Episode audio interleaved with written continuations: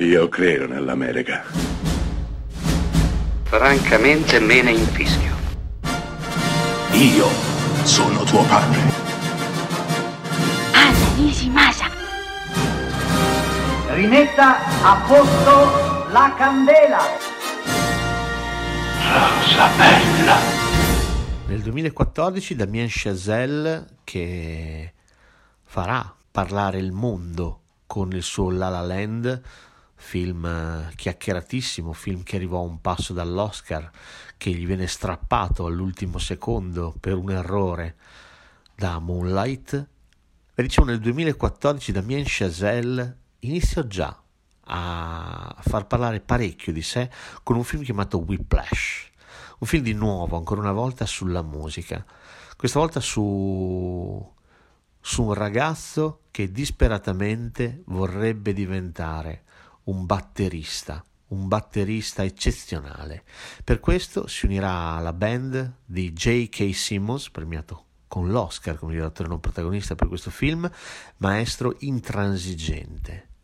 Beh, il, il leitmotiv del film è presto detto, è semplicissimo. Tu sei ciò che sei perché sei così o ti ci ha fatto diventare qualcuno?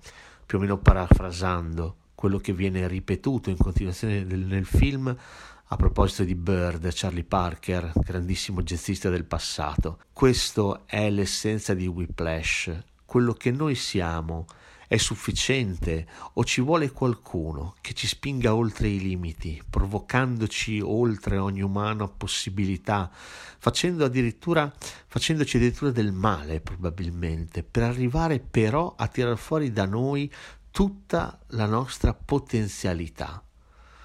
E questo è legittimo farlo. È giusto che un insegnante si spinga talmente oltre da prendere un allievo dotato, provocarlo a tal punto da far uscire in lui quel talento. Ecco, Whiplash ragiona su questo, ragiona sulle responsabilità che abbiamo, sulle responsabilità che hanno i nostri insegnanti.